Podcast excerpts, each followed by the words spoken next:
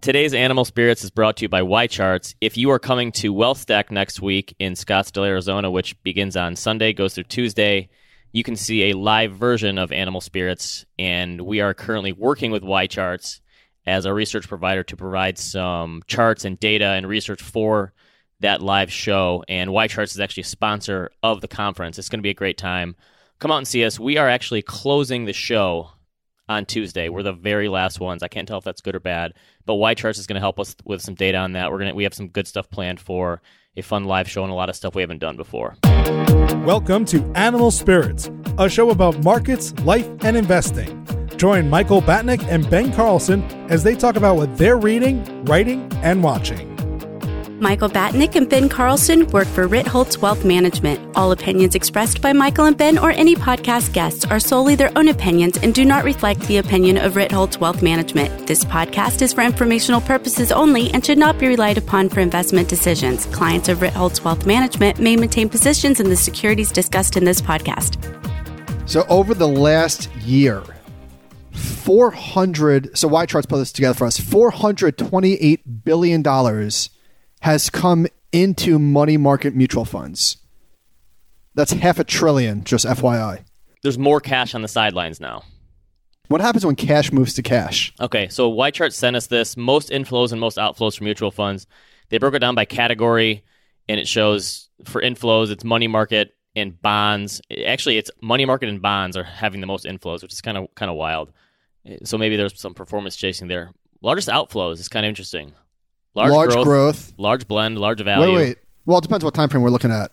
Over the last year, it's large growth, then large value behind. Large blend is, is seeing inflows, but over the last year, 75 billion and 63 billion came out of large growth and large value. So what's going on? Stocks are near all time highs. Everybody's selling. Is this going to be the most well timed bear market ever? Here's my question about the inflows and outflow stuff.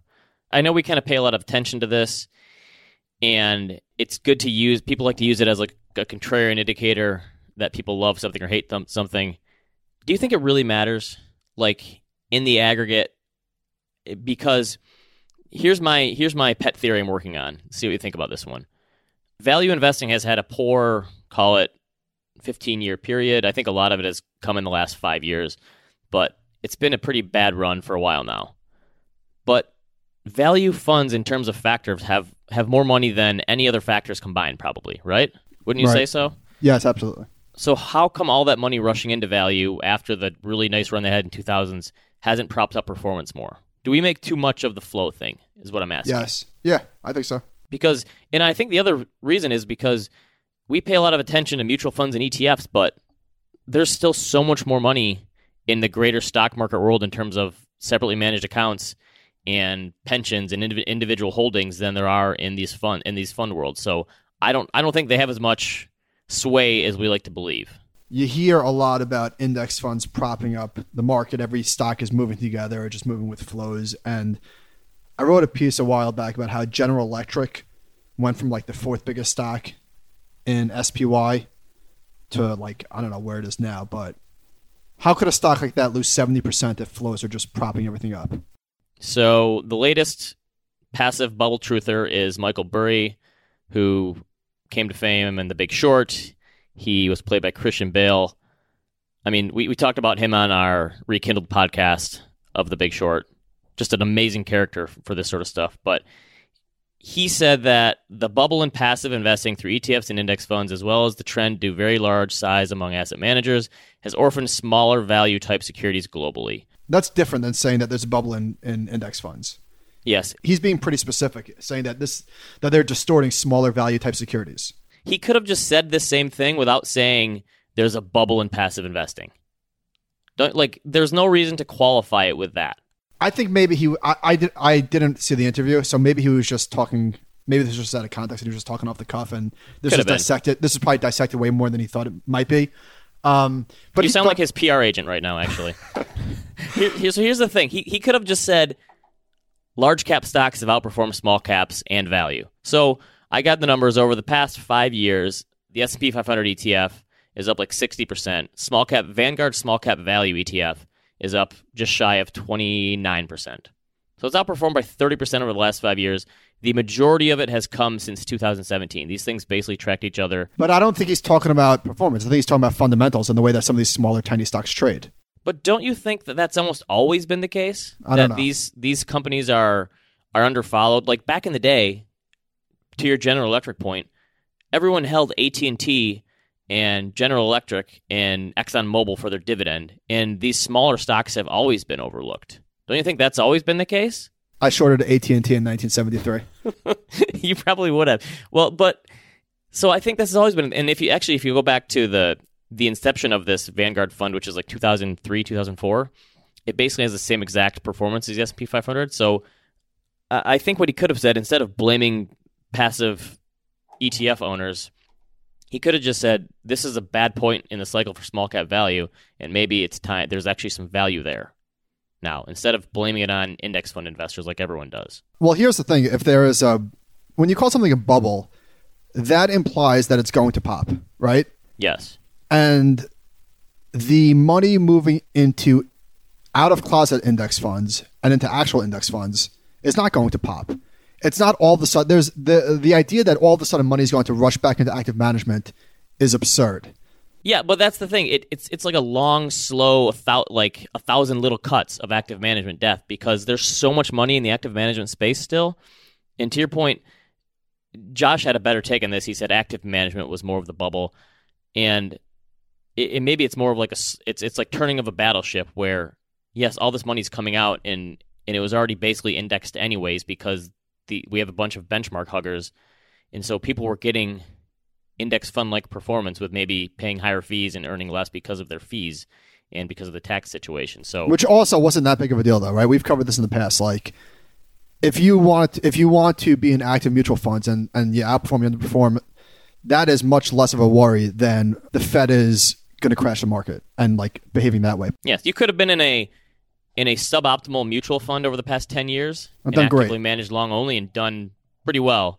But if you would have followed someone with a tinfoil hat on to get out of the market because it's going to crash every other day, you did much worse. so also along with bubbles there doesn't there have to be euphoria so how could there be euphoria and people thinking that it's a fool's errand to try and beat the market like there's a bubble there's euphoria in data and humility Right. right. Yes, people are actively saying we cannot outperform the market. I don't understand how that. I mean, I guess certain people will say, well, people don't understand the risk involved in these, but I don't know how you couldn't understand the risk involved in index funds. It literally is the stock market, right? I don't know. So th- th- this morning, I was very excited. I was taking Kobe to Sagamore Hill in Oyster Bay, where Teddy Roosevelt lived. I've wanted to go there for a while, and Kobe doesn't start school until next week, so I've got him this week while my wife takes care of the baby.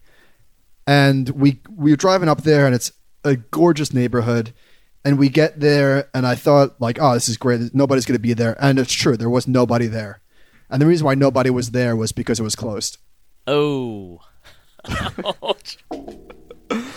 Nice job, Dad. So we we walked around the visitor center, and then we get to the house, and I'm like doing these, like, you know, hello, hello. And so I told him that we were going to see the animals, and he was very excited to see the animals, you know, the stuffed animals on the wall and stuff. And so I called my wife, and I was like, all right, it's closed. I need I need audible. I need to find some animals. So she told me about this place in I think it's in Melville called the White Post Farm. And I just thought it was going to be like goats and I don't know, maybe some sheep, some pigs, freaking giraffes and zebras. Ah, we've got one of those farms in Michigan too. I, I was blown away. I was like, wait, there's monkeys? Did you get to sh- feed the giraffes? Yeah, he gave it a carrot. So there's this animal called a Bactrian camel. It's like the size of a dinosaur. I couldn't believe how massive it was. So I, I uh, when I got home, I googled it. You got to see this thing. It's seven and a half feet tall at the shoulder. Okay, And I it's- see. It, it's- I see it now. It's like over. It could be over two thousand pounds. This thing was one of the biggest animals I've ever seen. It looks like a, a camel that took Sammy Sosa steroids, basically. Actually, they had Brahma bulls there, which are those type of animals, but it had its neck up in the air and it was like eating from off of the roof. I was just blown away and disappointed that I didn't get to see Teddy Roosevelt's house. Nice job. Good good adulting. I should have mentioned this before my failed Teddy Roosevelt story, but James Mackintosh had a piece in the Wall Street Journal how ETFs swallowed the stock market. And there is a really great chart showing turnover in equities and ETFs is dwarfed by bets on interest rates. You see this? So this is showing the annual volume by value, and it ranks them in terms of how much money is traded. All interest rate futures basically dwarf everything else. The next one actually is foreign exchange, euro dollar Wait a minute. futures. 1500 trillion? What is that? Uh, What's that number? I don't, I don't, I'm trying to add the zeros there. Is that a quadrillion? It basically looks like it's about 10 times the size of the volume in S&P 500 futures. And obviously that's the notional value that it's trading. So it's hard to say that that's the total amount, but the idea here is people are making bigger bets on interest rates and foreign exchange than they are on ETFs, right? Yes. ETFs is kind of a sliver on this chart compared to that. Uh, may- maybe it's not fair to compare ETFs to futures, but still, this is So when you when you look at those charts that show what people predict interest rates will do during the year, don't you think like like who lights their fire who who lights their money on fire more? People who are trading foreign exchange or people who are trading interest rate futures? I mean, they both have to be pretty bad, right? it's not people. And obviously, there's hedging and like a lot of this is Th- hedging. this is this is this is ninety nine point nine nine nine nine percent of this is institutional money. That's doing it for reasons other than speculation. oh, I don't know about that. You don't Really? think there's a lot of specul? I think speculation has replaced hedging in a lot of these things. Well, maybe a listener can answer this for us, but I'm going to guess that fifteen percent of this is speculators at most. you don't think a lot of this is high frequency hedge funds that are trading these things? They love this futures because they get the embedded leverage and they can and it's and it's very liquid and they can trade it. So I think they've taken over these markets. Uh, maybe not in the foreign exchange, but definitely in like interest rate futures. Happy to be proven wrong on this, but just so we know, you're wrong. A- Actually, one of the nice things about the show that we've mentioned before is people send us stuff and correct us all the time, which is great because oftentimes we're just talking off the cuff and pulling shit out of our ass. So it's not uncommon that we get corrected. Colleague of ours, Jonathan Novi, sent sent me an article, "The Curse of the Honeycrisp Apple." So Honeycrisps production of these has doubled over the last four years. It's now the fifth most grown apple, and apparently they're terrible for growers because they don't make any money on it because it's like four times the price of Red Delicious and Fuji and other apples. And the reason why is it's because it is a pain in the ass to grow. FYI. Okay, good to know. But they're so good, people still want them. So they basically have to make them. Is that the that the that the idea? That's the idea. It says the demand exceeds supplies. So that's the deal. Economics 101. Okay, survey time. This is from the Wall Street Journal this week. They had a story on financial literacy. So here we go. Twice as many women as men in the U.S. have no money in the stock market, Merrill Lynch says, according to a survey. And 41% of young women versus 28% of men say their biggest fear isn't market volatility, but not knowing what they're doing. While nearly 91% of women say they trust their instincts when it comes to having children, only 56% trust them when it comes to investing. That's a Now, weird. I- that's that's weird. I actually think this is one of the things that makes women better investors than men in a lot of those performance numbers they show. Because if your biggest fear is not knowing what you're doing, hopefully you're trying to remedy that situation by figuring out what to do. Whereas most men just think like, I got it. I can handle this.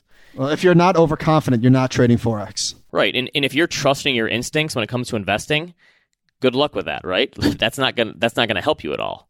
So I think this is actually maybe a good thing. The problem is it, it it says that tw- twice as many women have no money in the stock market, which isn't a good thing. But I I think in terms of like figuring out what to do, that's actually the right frame of mind to have.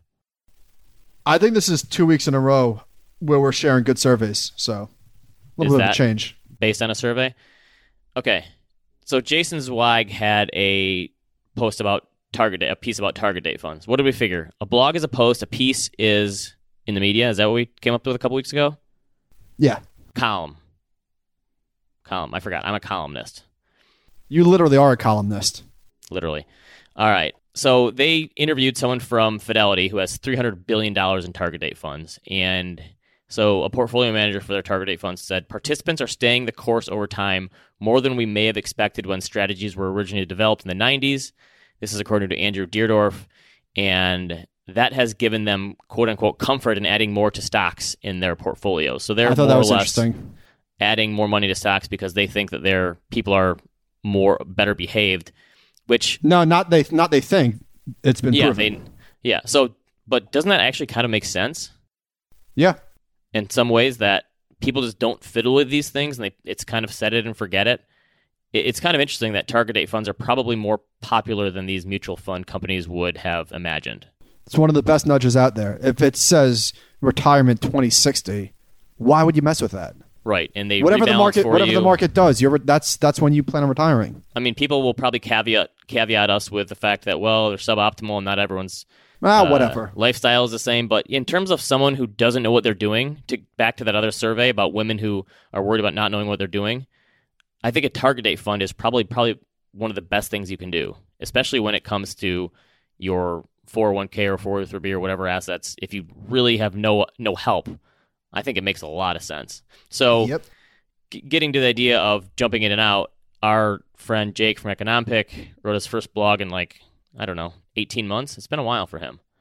And he took to task the idea of the behavior gap and Morningstar's data that, that shows how people have a gap between the investor performance and the fund performance. And the idea is if you're jumping in and out of the fund, it can actually show that investors much do much worse than the actual fund they're trying to invest in. And that's obviously for for most investors the the idea of earning alpha is probably a pipe dream, but actually performing in line with your own fund is actually something that is is probably a worthy goal for most people. Anyway, he's saying maybe the behavior isn't quite as bad as people think because fund flows are affecting these gaps and it depends on a stock market crash here, people rebalancing their portfolios, shifting from active to passive, uh, more advisors using model portfolios. So he's saying it's it's not quite it's a little murkier than people may be led to believe.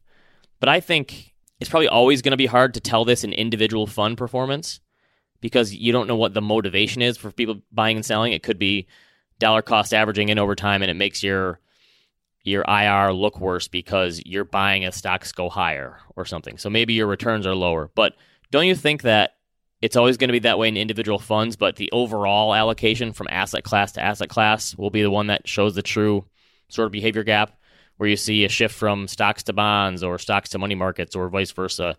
Isn't that where you see the biggest issues? It's not necessarily from fund to fund. I wonder what the behavior gap is on individual stocks. Ah, that's a, that's an even better one. Is that is that even much worse? See, I, so I think it's. I agree with him that it's really hard to understand the impact and the motivation and what people are doing because of things like dollar cost averaging and and people making actual smart decisions with their portfolio when maybe the the timing is a little weird because of performance.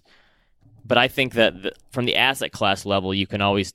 That's when you see, especially at the extremes. That's when people make the biggest mistakes. So unfortunately, the behavior gap isn't something that happens like in a in an exact amount every single year. It's something that happens in a big way at the worst times. Yes, and I guess Jake's overall point was that the behavior gap can exist for reasons that have nothing to do with investor behavior. I think that was his main point. Yes, which is good to yeah, which is good to understand and give people sort of an out saying like it's it's not all investors being dumb and mom and pop don't know what they're doing. Some of it is actually intelligent and sometimes just badly it's just bad luck.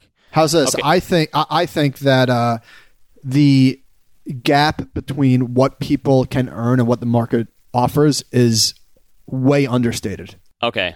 Explain. Well, I just think that most people have, and this is I have no evidence to su- to support this, but I think that most people have way Famous way last way. words right there. I think that a lot of people have way too much money in cash, like twenty percent at all twenty percent at all times. Yes. Okay. That's pretty. That's actually pretty good because if you look at like the total assets worldwide, they sometimes try to add these up, and it's like three hundred trillion dollars or whatever. It is a huge amount in cash, bigger than you would you would think. That that actually probably is. So you're saying cash on the sidelines means this bull market lasts another twelve years. I said, uh, did I say that? I might have said that. So CNBC gave a huge, huge subtweet to Michael Batnick last week. They were talking about the Peloton IPO, and it says Peloton's IPO shows the company is serving the wealthy but not making us healthy.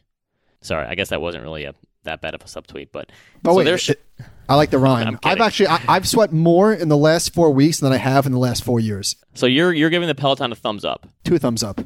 So their their whole point was they said they have 500,000 and the reason they're talking about Peloton is because they're talking about going public. It has more than 500,000 customers using its paid subscription service up from 245,000 a year ago. Revenue climbed to 915 million, up from 435 million the previous year. And then they interviewed this guy, and he said, "We've inadvertently designed a society where it's hard to be healthy." Guy, he works for the Robert Wood Johnson Foundation. So many of the solutions aren't available to most people. So the idea is, Pelotons are pretty expensive. Even though we covered this a few weeks ago, that's not as bad as you think, and it's kind of it's another inequality thing. I don't necessarily agree with this, but don't you think that so I heard I read somewhere I think in the S1 people were writing about it on Twitter. Peloton has 45% margins on their bikes. What does that mean? So they're that's how much money they're making per sale. It, it's kind of like Apple has huge margins on their iPhones. Right, but what's the, what's their actual margins? 45% on the bikes. No, but bottom line. Well, and so Scott Galloway talked about this on Pivot, and he said it's about 45% on their subscription thing, too. I don't know what their total margins are. I only pretend to be an IPO expert for this podcast. But uh, just on the bikes, it's 45%. Anyway, so like the, the Bezos thing, your margin is my opportunity. Don't we see some competitors come in eventually? But so on the other hand, isn't this in some ways, obviously, it, this is working for you. You said you've sweat more in the last four weeks than the last four years or whatever.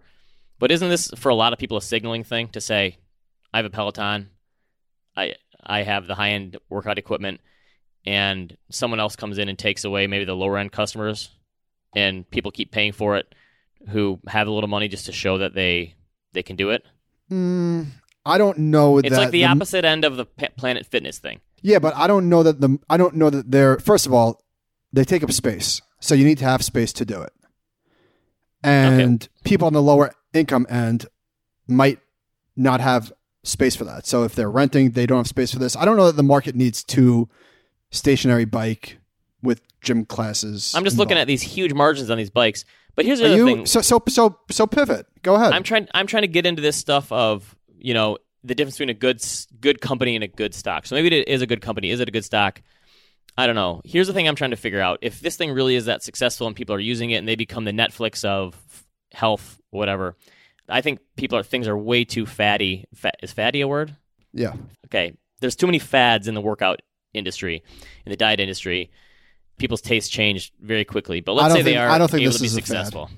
Okay. They already are successful. Yeah, but I'm saying successful enough to make this a really good company and continue no, you mean, to sort you mean, grow you mean good a, stock. You, you mean a good stock. So I'm trying to figure out if they are successful, who are the losers in this then? Someone if if someone's a winner here, they're a winner. They're taking away customers No. from elsewhere. Who's, No. So who, who's losing? That's what I'm trying to figure out. These can't be all new customers. They have to come from somewhere else. They have to Hello? be doing something else. I'm a brand new customer. I think you're the outlier here. I think a lot of these people are like You're making that up. workout heads.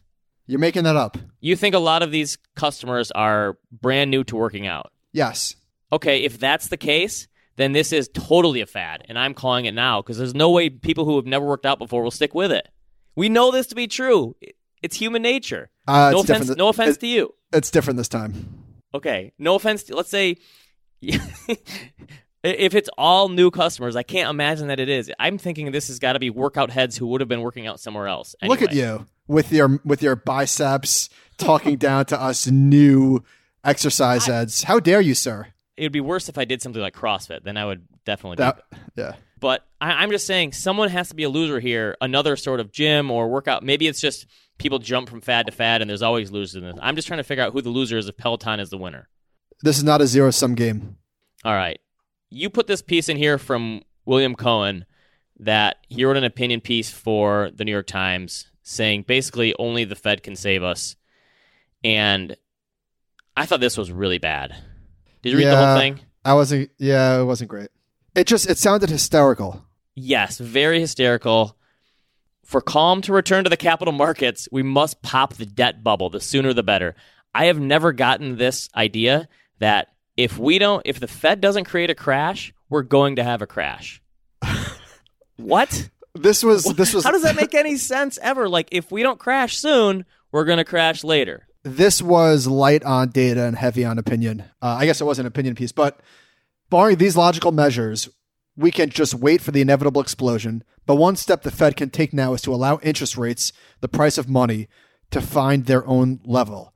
Okay, the Federal Reserve, as we have mentioned over and over, controls overnight rates. They do not control corporate debt levels or 10 year or 3 year or 30 year. Right. The price of money has shown that longer term rates are lower are going down on their own because inflation is low. Let me ask you this. He, he says the years of low interest rates have also caused debt investors who couldn't get returns on low yield yielding treasury securities pegged to the Fed rate to start chasing higher yields. I'm not saying that this doesn't that this hasn't happened. Obviously, it has in certain cases. But where's like the data here to to support the idea that people that used to buy treasuries are now buying either stocks or terrible junk bonds? Like, where's the data? Yeah, and honestly, if you were in long term treasuries, you've made some pretty good money from these lower rates, right? Yeah, so I, I, I tweeted a chart today. PIMCO's has an ETF, 25 year zero coupon bonds, up 37% this year, Jeez. Which is sort of neither here nor there, Bort. The longer duration stuff is is much more volatile, and they've seen big losses too, and rates do rise. But But wait a second. I remember a few years ago, I think I told you the story, a wholesaler, probably in 2014, he said, "I'm- I'm pounding the table, Michael. And he literally went like this with his fist on one was higher volatility, which was kind of funny, but the other one was was duration. Shorten your duration. Shorten your duration. And that's what we've been heard for years and years and years. here's one thing. Uh, here's one thing I can say about myself. You will never hear an interest rate prediction from me. It never makes any sense, right? Like, I get the reason why people want to do it. It's I think predicting interest rates is almost as hard as predicting stocks. And the idea that there is a quote unquote normal interest rate level, people think that there's like if you look at the chart from the early 1900s, it's basically it goes nowhere, it goes way up, it comes way down. And so there there really is no normal interest rate, right? Well, in the early 1980s, it hit the 261.8 Fibonacci extension. and, uh, but here's the thing I, I don't think that this is like necessarily a good thing. I don't think that we're advocating that negative rates are to be praised and that the Fed has done a good job or a bad job, but it's just like these hysterical takes. and the idea that the Fed can either the Fed can be the only thing that kills the economy or the only thing that helps it. Like that is too much to put on the Fed as well, right? Because guess what? They've wanted inflation for 10 years now and they haven't gotten it. So maybe the Fed can't do as much as people think. Wait, what do you mean there's no inflation? Have you been to the grocery store? Wait, what's your grocery store called? You put it on our Instagram account. What's it called? Freeway? No, Fairway, and it's not my grocery store; it's a chain. Did you so in succession when Logan asks Romulus how much is a is a quart of milk? Oh, yes, that was good. I know these things because my kids drink milk. So, but By in, the way, in I New have York, no, how much? I'm, I'm going to guess a, a, a gallon of milk is four and a quarter. Yeah, I mean, What do you mean, yeah? Sounded, you sounded like someone in their seventies who said four and a quarter. Is that right? Four and a quarter. yeah, I mean, I'd probably pay three fifty for a gallon of milk in Michigan. I'd say, yeah, four and a quarter sounds good in New York.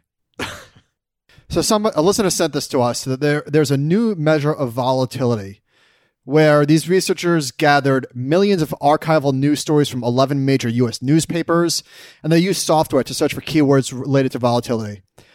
They said that it actually does line up fairly well with the VIX, but but here's a point that I want to make. They found that trade policy related market uncertainty is currently at all-time high levels. Okay, going looking at from 1985 to 2019. So, I mean, doesn't this get back to our stuff about you wrote the piece about how everyone knows everything now? That there's just more information now. Well, I don't, I don't, I don't get how this works. What I'm getting at here is that, like I have been saying, headline risk is elevated. Here's my here's so my say take the on ac- this. and the academics back me up. okay, you got the academics on your corner. My take: uncertainty is always at an all-time high. No, it's, never. not. It's never No, at an all-time low. No one, no one ever knows what's going to happen in the future. Okay, can you tell me in 2009 at the bottom that uncertainty was at a low because stock prices were low? No, people thought the system was coming to an end. Uncertainty Erroneous. was just as high then as it erroneous. No, is now. Erroneous. on all counts. All right, I'm just, I'm putting out there. No one ever knows what is going to happen. All right. Did you listen to the? Well, that's true, but that doesn't refute what I said. Did you listen to the Land of the Giants podcast? Uh, it's on my list. Sorry, I uh, I didn't have much time to do podcast listening this weekend. Wait, did you apologize? Oh, it's quite all right. you well, you gave me a homework assignment. So uh, we, we spoke recently. Amazon went from two day to one day, and I hadn't noticed until you mentioned it. I was like, wait a minute, the stuff is getting here pretty quickly.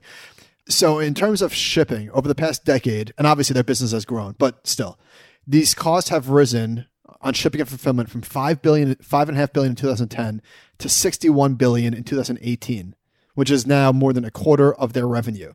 So it said that they spent more than 800 million in the second quarter to go from two day shipping to one day. 800 million dollars. Isn't that insane? I feel like there's probably an Amazon story like once a week that like the Onion could do a story about Amazon and I wouldn't know it's from the Onion and they could just make numbers up and I'd be like, oh man, that's amazing. Because nothing surprises me about them anymore. Like the numbers are all for everything they do. It's huge, and so yeah, I don't, it's it is kind of crazy. I don't understand how they can continue to like reinvent themselves this way and just be like Bezos snaps his finger. He's like, all right, we're doing one day shipping, and everyone's like, all right, let's do it. It's yeah, it's pretty amazing. I love Amazon. I'll say it. I love it. So three more tech stories, real quick. All a right. life insurance startup backed by Jay Z and Will Smith is now worth nearly 500 million dollars. Do You think those guys put in like one percent of the money when they say it's backed by them? Yeah, yeah. It was also backed by Robert Downey Jr. I think he was an early investor. But this article is light on details, but it is really amazing that there has been pretty much no disruption in the life insurance industry. So they say the company uses data analytics to predict a person's life expectancy and claims the vast majority of its customers don't have to take a medical test to be eligible. All, Okay, all so they do, all they do is they look at your internet search history and they they determine how likely you are to die early. Sounds about right. Here's what I don't get. Why isn't there a credit card company that does something like this? So I've I get credit card offers all the time, and every once in a while I play the the new sign up bonus game. And I looked at one recently, and the the charge was like 17% interest. My wife and I have like, not to brag, immaculate credit. You know, we have really good credit. So why isn't there a credit card company that says, you know what, ev- the average credit card rate is 15 to 17%. We're only going to accept people with unbelievable credit, and we're going to charge them 8% or 10%. And maybe the people who. That's not a good, that's not a good business. So I'm saying if they lower the rate to like 8%, maybe the people who have good credit will think of it differently and they won't they won't pay as they won't pay it off as much. And it almost acts Terrible like idea. a You think that doesn't work that they can Yeah, I mean I so they make that much more money on people that are terrible. I guess. I mean, Lending They- money to people that don't pay their bills is a very good business. yeah, I mean that, it's crazy that it is because there's obviously a default built into that. hmm I just it, I don't understand how credit card rates haven't budged when every other interest rate in the world has fallen to the floor and credit card rates continue to rise. Well, nothing nothing to do with the the other. You don't think so? You don't think that it should be pegged to some No. sort of No, it's always going to be high no matter what. Default rates have nothing to do with where the treasury uh, overnight treasury High-. What what's the difference? High yield bond rates have come down. Isn't Well, that's manip- credit that's- cards just a like a that's junk, junk manipulation. junk junk bond? I don't know. Yeah, true. The Fed's Um, manipulating. Did you see this story about the Porsche subscription? Uh, I believe it's, it's Porsche. It's I, I'm a, I say Porsche. It's called Porsche Passport. Okay. It looks like there's a few tiers, but I don't understand how this would work. It seems like this type of service might work in the city where you don't really need a car at all times. But like, how would you? How would you? How does this work? So it says they have a thirty-one hundred dollar a month subscription. So what? You get to rent it out. Well, again, the execution of, of that was this article was also light on details. It didn't really explain how the service works. Okay, so it has a four-hour minimum that costs as little as two two hundred sixty-nine dollars. So you could you could rent a Porsche for a day and drive it on a date and drop it off afterwards. Is that the deal? So you can try to Thirty one hundred bucks a month. How much does a Porsche cost to rent? Isn't that? Here's here's an idea for you. Go you know we could become bigger influencers? how? Rent, rent a Porsche for four hours, put it on our Instagram page. Boom. Animal spirits. Animal spirits pod at Instagram. I'll even stick one of our New Wheel stickers on it, just so people know. All right, one more. So this this article did have details. Zero down. So it's a company that uh, I think exclusively works out of San Francisco now. Here's how it works. Uh, the company buys a house with its own funds without requiring its customers to put down a down payment or assume a mortgage, and then it leases the property to the customer for a period of as long as five years. And during the time period, the customer builds up what's called purchase credits, which can then be used as a down payment when they are ready to buy the house themselves. I wonder Did what kind of credits they're getting on that. It says buyers qualify using an online approval process. They select the home, the company buys a house. However, the customer doesn't own the house, nor do they have a mortgage payment. So in other words, the company is offering a lease to own option to home buyers with the opportunity to save up money for their down payment while living in the house. I think this is kind of interesting. Yeah, it's not a bad idea, and you get to kind of know the house and know whether you want to live there or not. I wonder if there's a premium on the, the lease or the rent. Well, it's it, it says that even though there's not a quote unquote down payment, there's a one time flat program fee of ten grand. Okay, so that's kind of your skin in the game. I guess it could make sense without knowing the details, but I guess that's a good thing. People are trying something different, especially in these big cities where it's probably getting impossible for most young people to find a place. That makes sense. So we talked about this last week in terms of childcare. This stat kind of it shouldn't have surprised me, but it did a little bit. This is from CNN.com. 33 states and Washington, D.C., a year of infant care is more expensive than a year's tuition at an in- in-state college, according to the EPI. The average annual cost for infant care is 27% more than the average rent in Washington, D.C. At that price, it would eat up nearly 30% of a median family's income. So this is a really so I, I went to the uh, I think the Economic Institute policy or Policy Institute, and it shows you could do like a drop down box of different states, and basically for every state, it, it, it comes to the conclusion that childcare is unaffordable for most people. Yes, it's crazy. I, yeah, I, I honestly don't know how some people pull it off. It's it's ridiculously expensive. Maybe if Peloton is winning, childcare is losing. Yes, yes, we figured it out. Just so you can be in shape. You're yes, you're oh, so I had a mind blown type moment okay. Hit me with it. on Alexa. We listen to kids music. Yes, that's the only thing we listen to too. The "You're Welcome" song, which I will say is pretty catchy. Moana's got a good soundtrack. I so I've never Right? seen I've never seen Moana. Okay, I know it's like a- love. I know it's a staple in the Carlson household. So I saw, while. I saw, I think Rotten Tomatoes tweeted this or somebody did. What is your favorite Disney song? And uh, it was a bunch of celebrities answering this, and I saw The Rock singing that song, and I was like, "Wait a minute, what?" So I googled that song. I was like, "Wait, who sings that song?" So I googled it, and it's the freaking Rock. Yeah, you didn't know that? I had no idea. I, I'm, I'm still sort of in shock. Yeah, he's actually not that bad, How right? talented is that guy? Jeez. He's pretty. So one of them, we're watching Smallfoot now lately. Channing Tatum sings in that movie. He's pretty good. I think maybe they can do stuff with the. Do you think they can like the technology make some good singers, or are they just like underrated singers that we didn't know about? I don't know. Can you Uh, take steroids for your voice? Wait, The Rock takes steroids? No, definitely not. Uh, So- so you we, you saw Chappelle. yes. Here's the thing: if somebody, if you had a dinner table, and somebody s- starts defending Michael Jackson, yeah, that's kind of weird, and and would make you extremely uncomfortable, and maybe force you to raise your voice. But isn't that the entire point of comedy? Like, isn't that what it's for? To, Yes. to, to turn things that are really not funny at all. Like, there's nothing funny about about Michael the Michael Jackson story. Nothing at all. There's nothing funny about Anthony Bourdain's suicide. Nothing at all. But that's what comedy is for. Here's what I didn't like about the the reaction to that special. This is my point of nothing is properly rated anymore. There were two two opinions online basically. One was this was the worst thing ever, and one was this is the best thing ever. Why can't it be somewhere in between? Like you either had to love this thing or absolutely hate it. I thought it was Why okay. couldn't it? Yeah, it was. I thought it was good, not great. It was. It was. And some people want to be like, he's obviously the goat. This is the best thing I've ever seen. It wasn't that. I thought his previous specials were a little bit better, but I if you like stand up, co- like if you don't like stand up comedy and you don't want to be outraged, then don't watch this stuff. yeah. That's. I think that's the point, right? Uh, he made the point. He's like, "You clicked on my face if you're watching this on Netflix and you're upset."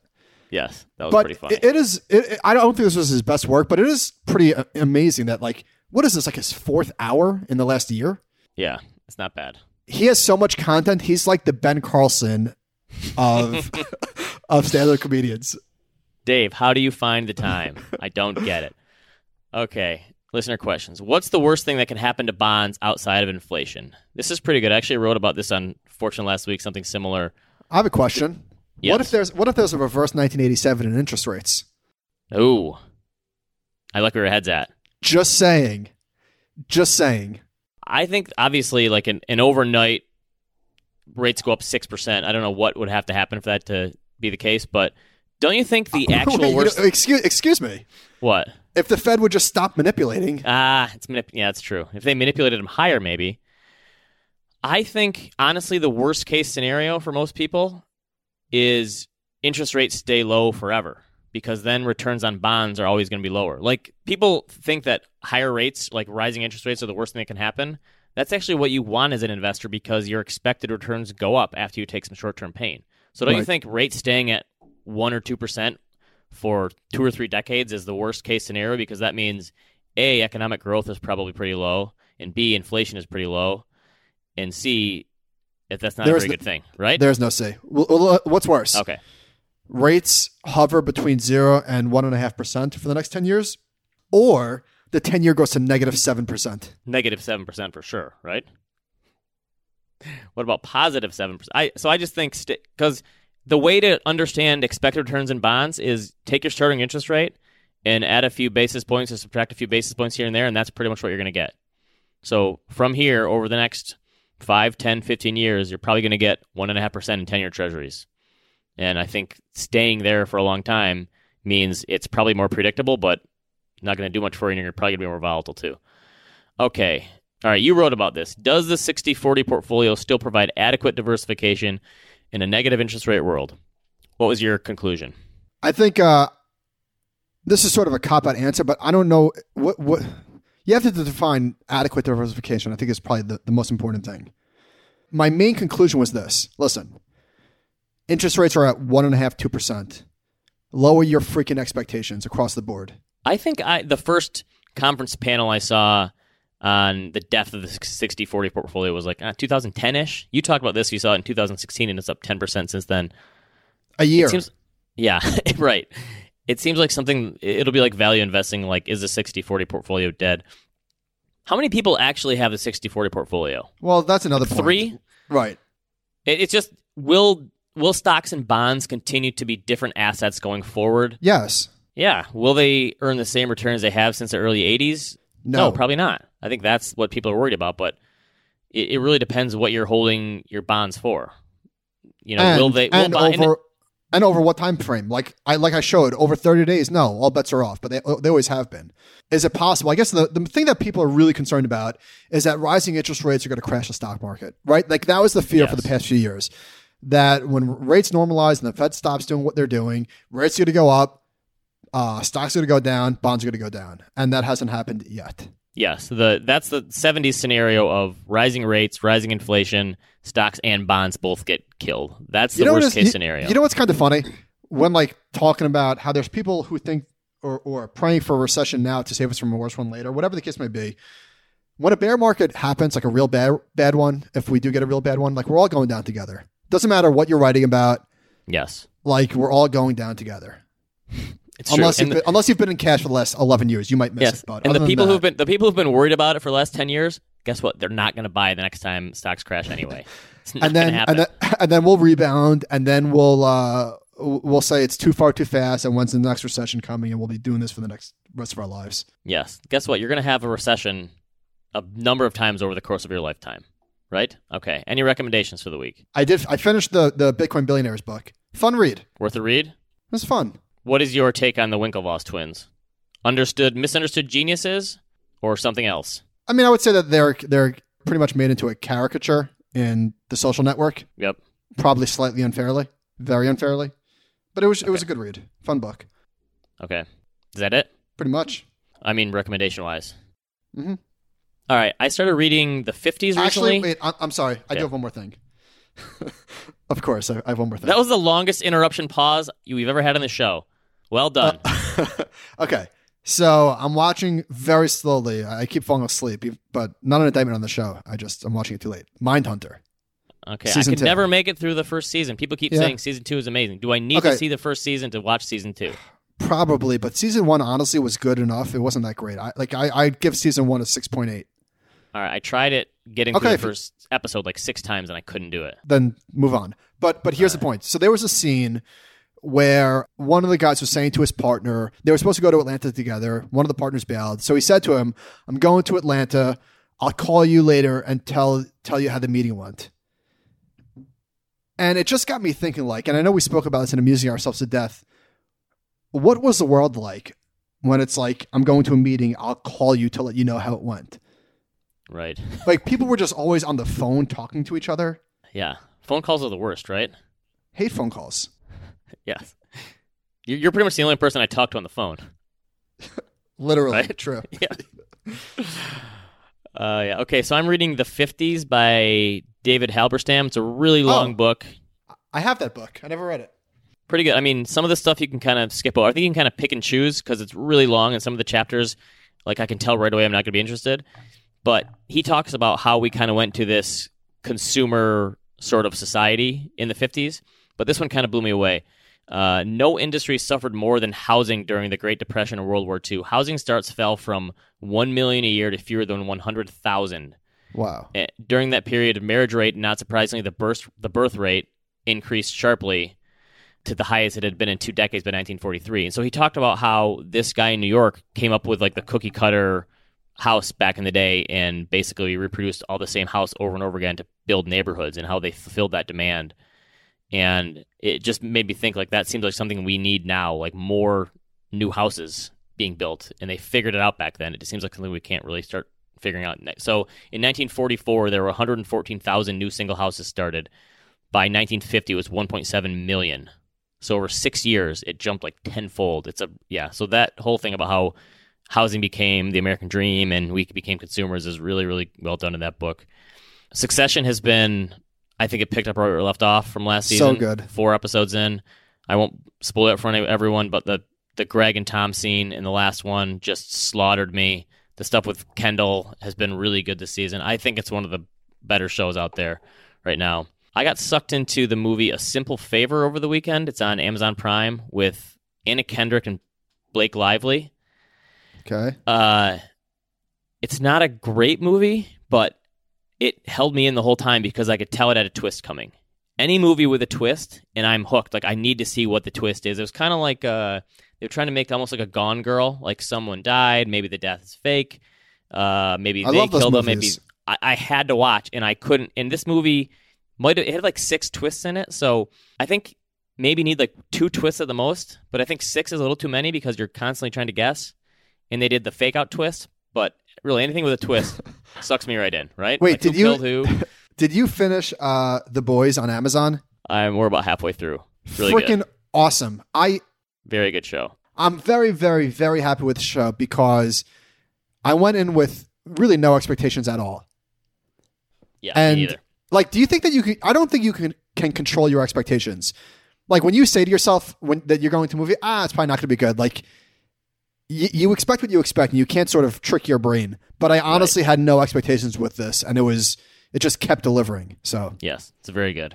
f- a full endorsement. The the young guy in the show, you know, he's Meg Ryan and Dennis Quaid's son, right? I don't. I didn't. How would I? Yeah, I don't know. IMDb.